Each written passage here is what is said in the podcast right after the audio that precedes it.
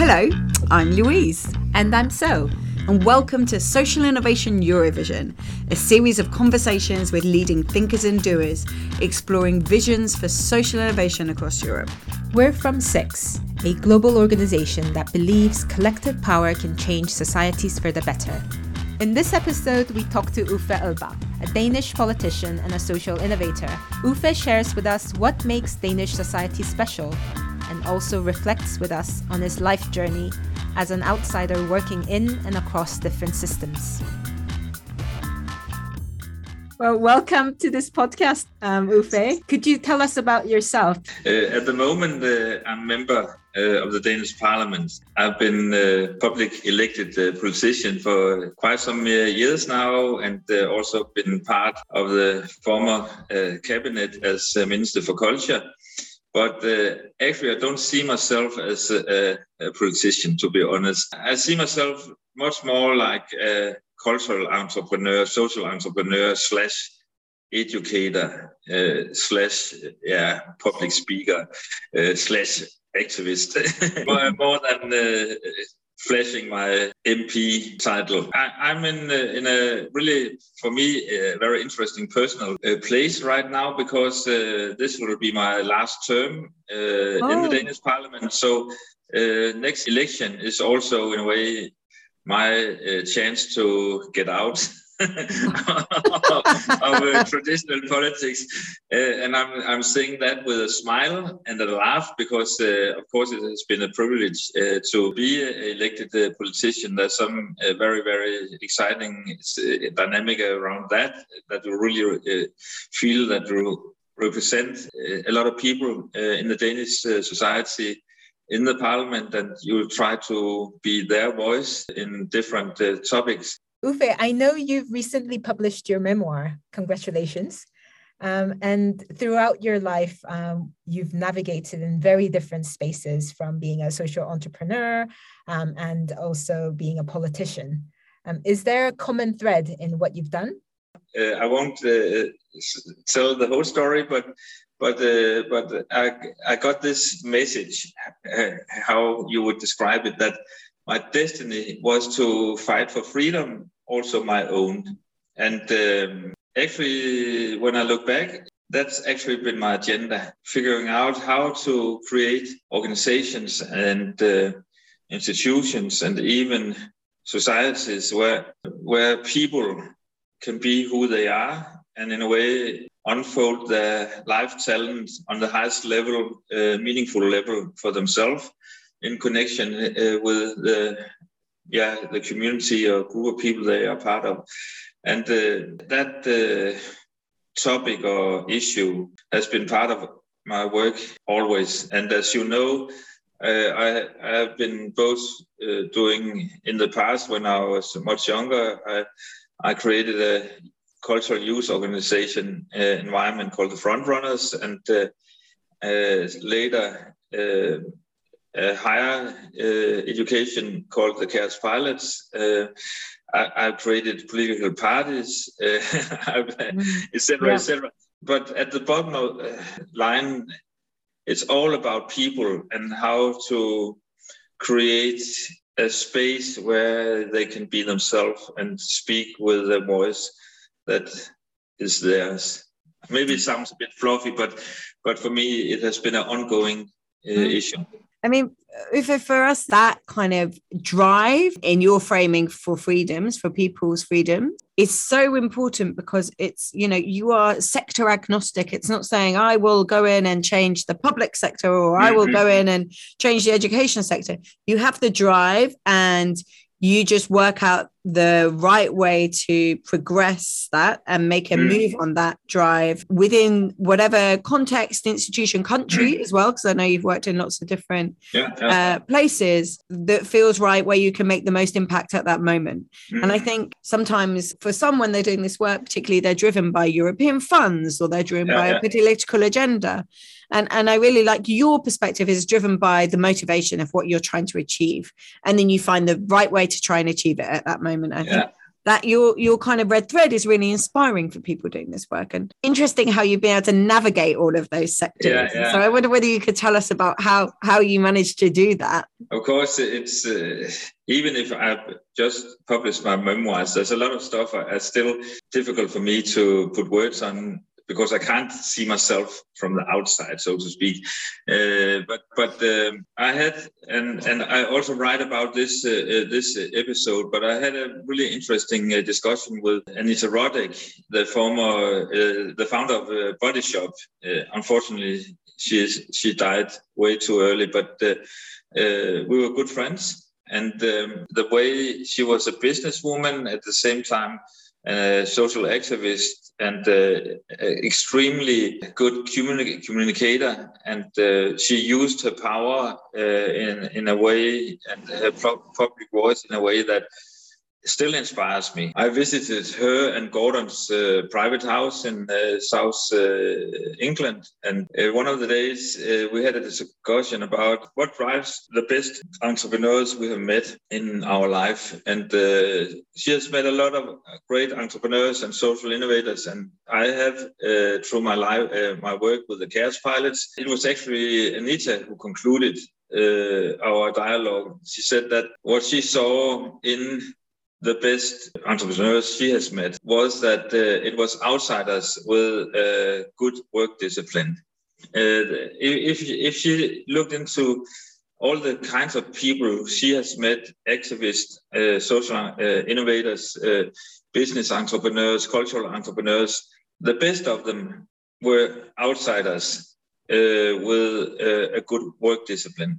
And outsiders could, in this case, be people who really didn't felt that they fit into the mainstream culture or the social context, or had a sexuality that was not mainstream or whatever. In a way, I could totally mirror myself in that conclusion, because I'm a gay man, and even if I'm living maybe in one of the most tolerant countries on the planet Earth, also when it comes to LGBT rights, when I was a young kid, I knew that I was different from the rest of the gang. And for many years as a kid and a teenager, I tried to look and talk and walk and do stuff like the straight guys. And this outsiderness has been a big motivation driver for me, that in a way I don't fit into the mainstream. I looked at it from the sideline, and then I said, God damn it, I will show you that I can do stuff that is better than what you are doing. So this energy about trying to create your own rules, even if you are a principal of an education, or even if you are a culture minister, or even if you are a party leader, then try to say this underlying dynamic saying, your rules are not good enough. I create my own rules. And I think that has been a psychological element in how I navigated through life. Even if I, of course, would have liked not to have this feeling when I was a kid and a teenager that I didn't fit it in, then there has been some really, really interesting positive aspect of it also, because I look at things in a different way. It's such an incredible story, and that just kind of that end, being able to look at things in a different way. And you did that because you were always an outsider, but there are lots of ways that we can all train ourselves to always question, I think, and always look at things in a different way. And I think that's just a really and it's important element. I was principal of the KaosPilots. We had part of the education program was what we called an outpost. We created an outpost somewhere on the planet Earth where something interesting was happening that you couldn't read about it in the textbook. So we had to create a kind of a class, external classroom where these dynamics was in play. And then around 95, 96, 97, the outpost was in San Francisco, where a lot of interesting stuff was happening. Technology, of course, with the internet, but also the whole discussion about how to understand organization and leadership, etc. So it was, for me, one of the most inspiring moments of my professional work was to be in San Francisco during that period. And one day I read a small article in a flyer about a new civil organization called the Fourth Sector Network. I still remember I was standing in front of the Ferry Building at the end of Market Street in San Francisco with this little flyer in my hand. There was this visual description about what is the fourth sector, this space in between the private sector and public sector and the NGO sector, the civil society sector. And I was looking at this this drawing, and it was like, this is me. I had this moment on a really, really emotional level, saying, he's talking about me and my reality, because I've created private businesses, startups in my life, but I've never felt like a businessman. I've done, I've been hired and worked for the public sector, but I never felt like a public servant. And I've done social innovation and NGO work, activism work, but I never felt like activist was my full identity. So I was something, again, in between. I felt like a bit like a renaissance person, that I take the best part of what is there, and then I create good stuff out of it that is, in a way, response from the outer world. I try to come up with ideas that fits to the needs of society. So this hybrid mentality, that you create stuff out of what is already existing, that's for sure has been my life all the time. And I'm a fourth sector person. I'm a hybrid person. And I move easily in the traditional sectors, but I like to do stuff in between. That's why I think also you're able to educate others as well, like, because you make other people see the differences. And I just remember me visiting you in Denmark with a group of Korean visitors from government, and everyone was wearing ties, very formal, and you showed up with your T-shirt and kind of did the whole tour of the parliament and the history of kind of women's rights in Denmark, and like the history of democracy in Denmark. And it's just in my head, that image. Oh, no, that's nice. That's nice. Actually, when I was Minister for Culture, Denmark also had the European presidency. And so during that period, I was, in a way, also Minister for Culture for Europe. And when you are that, you go to this hearing in Brussels, in the European Parliament, where you had to stand up and answer tricky questions, so they know that you are Cultural Minister for Europe. When I entered the European Parliament, I knew that I had to wear a jacket and etc. But I decided not to wear a tie. I thought, I can look formal, but you will never get me to wear a tie. And even with what we talked about in that panel discussion with all the parliamentarians, it was just in the aftermath of the financial crisis. So there's a lot of serious problems about culture and art and their position in a time of crisis. But after that panel discussion, the only thing people talked about was, what can a cultural minister, perform without a tie? In a way, it says something about how all the old structures are so stuffed up. And Jesus Christ, get your shoulders down and be human, that you create stuff out of what is already existing. Can you tell us a bit more about what you think about the context and the culture and the history of Danish society? That has that enabled you to do your work differently? Do you think you'd have been able to do the same in Spain or in not Sweden, it's very similar to you, but, you know, Latvia or somewhere. Tell us about the kind of the Danish piece, and then also how Denmark fits in Europe. Yeah, yeah. That story. Of course, it's always dangerous to make stuff too white and black, and there's tons of nuances. Actually, we are much more alike than we think we are.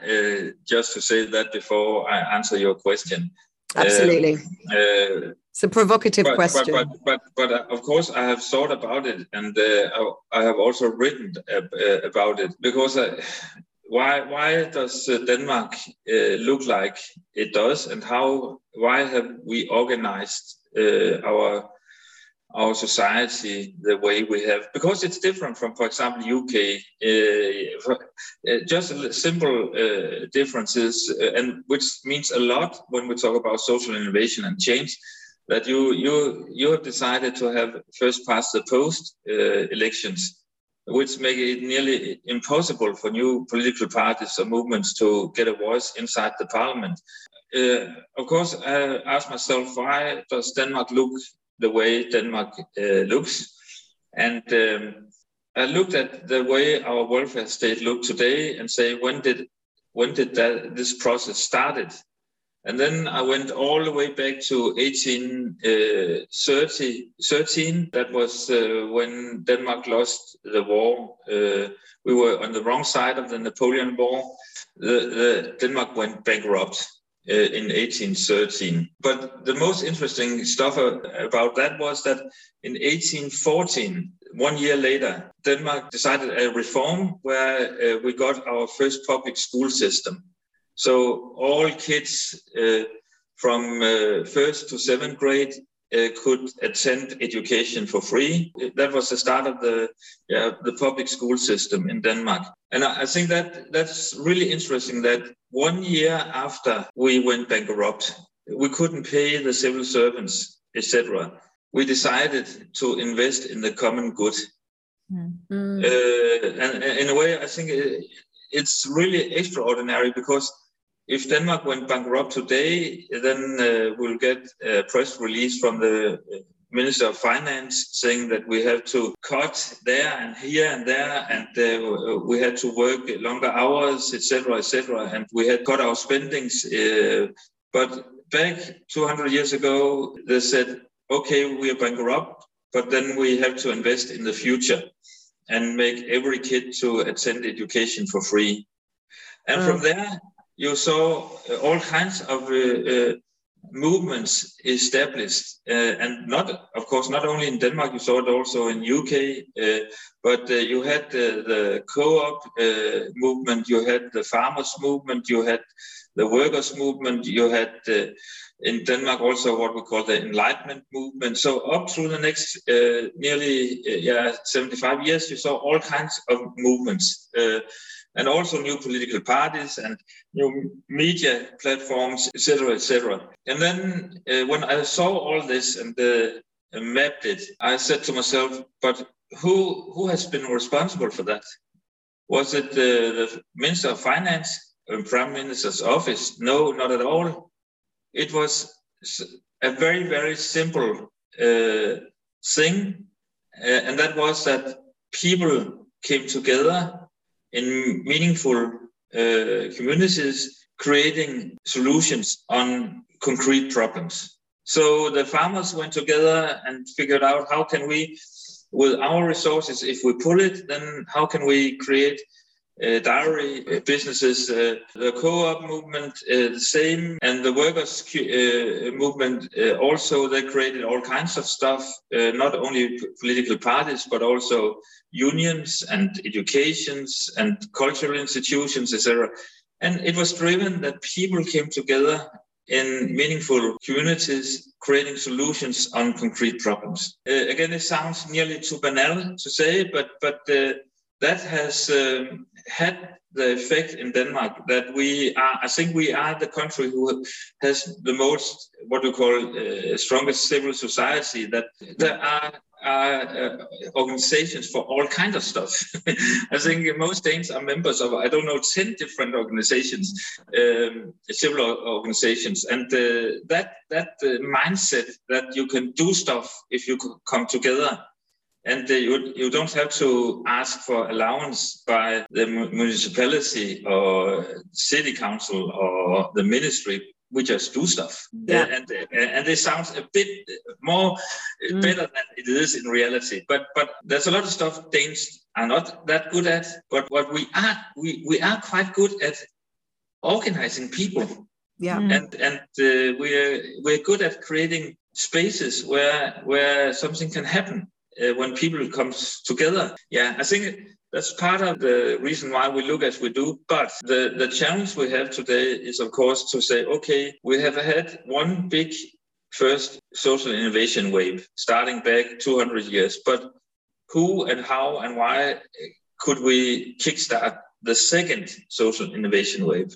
Mm. And can we learn something from the first? Because we had economic bankruptcy 200 years ago, but we don't have an economic bankruptcy today. If we have a bankruptcy today, then it's a bankruptcy of meaning, that people have lost the feeling of meaning in what they are doing. And way too many of us have this feeling that we are running in a hamster wheel. And we're just running faster and faster, coming nowhere. And so I think a core issue when we talk about what drives the next social innovation wave, that's the question about meaning. And what at this kind of junction, and also in junction in your life as well this year as a reflective point, and you moving on next year. What is your future vision? I don't have a clear answer on that. And the reason is also because what is happening in the world right now. 1 month ago, Russia invaded Ukraine. And of course, that changed the whole political dynamic in Europe and in EU. I'm not so familiar with how it has changed the dynamic in UK, but the EU people and countries has really come together. But also that right now people have decided that most governments has decided to spend much more money on military and self-defense. Yeah, and that happens the same time as we have the climate crisis. And everyone knows that Earth is on a tipping point, and that crisis is actually much, much bigger than the crisis in Ukraine. Sorry to say it, because it's so awful what is happening in Ukraine, but we will see millions of people dying of the effect of the climate crisis in the coming decades. And the climate crisis will give birth to, and it already does, to all kinds of social conflicts around the resources, conflicts about security, etc., etc. Maybe two months ago, I would say that this is a very, very special moment for humankind. And now all this is happening, and we have Corona on top of it. It's like it's one disaster after the other. And how can we, in this situation, still create hope and energy for positive change? So what could we do about this, Uffe? I think the only solution, but one of the solutions is actually that we really understand how important it is to create these relationships with each other, both locally, but also globally. And SIX has been a huge driver for that in your work. And I just hope that SIX, together with similar mind-like people and initiatives, can, in a way, can create a web of social change. Yeah, we just have to stand up for each other and support each other and highlight all the good examples about that it's possible to make change and positive change. This is just a fun kind of question for our listeners. Could you tell us a book or a person that's inspired you? Again, that's a tricky question because I could books and people from now on in the next 24 hours. I've already mentioned Anita Roddick as a person that has inspired me enormously. Two other persons that really has not only inspired me, but also motivated me and educated me was one is Margaret Whitley, American business writer, leadership writer, but also a spiritual figure. And her book, and it's an old book now, it's nearly 30 years old, Leadership and the New Science, it was called. For me, it was a totally wake-up call about how to understand organization and leadership and how we organize ourselves. Another person that still has an effect on me and the way I think is the founder of VisaCard International, Mr. D. Hawk. Is his name. He's an old man now living up in Washington State. What he learned and trained me in the way to understand leadership and the different levels of leadership and how to build sustainable organization. I am who I am because I, for example, has met these people. And I think that that's important that we always remember that on our life journey, we meet and bump into people that suddenly inspire us to do new stuff and see new stuff. And these three people has really pushed me in the right direction. So thank you for that, I could say. So nice to talk to you, Uffe.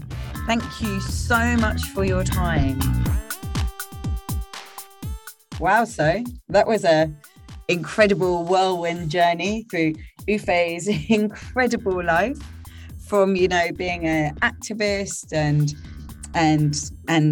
social entrepreneur and setting up loads of organisations to spending the last several years in Parliament as an MP and trying to change things from the inside. It's an incredible journey as a outsider, insider, and how he's navigated that. Yeah, and I found really interesting the story of Denmark and the power of kind of Danish society and bringing people together, organizing, and really moving people, right. Kind of creating lots of political, social movements in a time that they were kind of economically bankrupt. And this, we think of Denmark, right? When you think of Denmark, you think of social movements and being really organized and people coming together.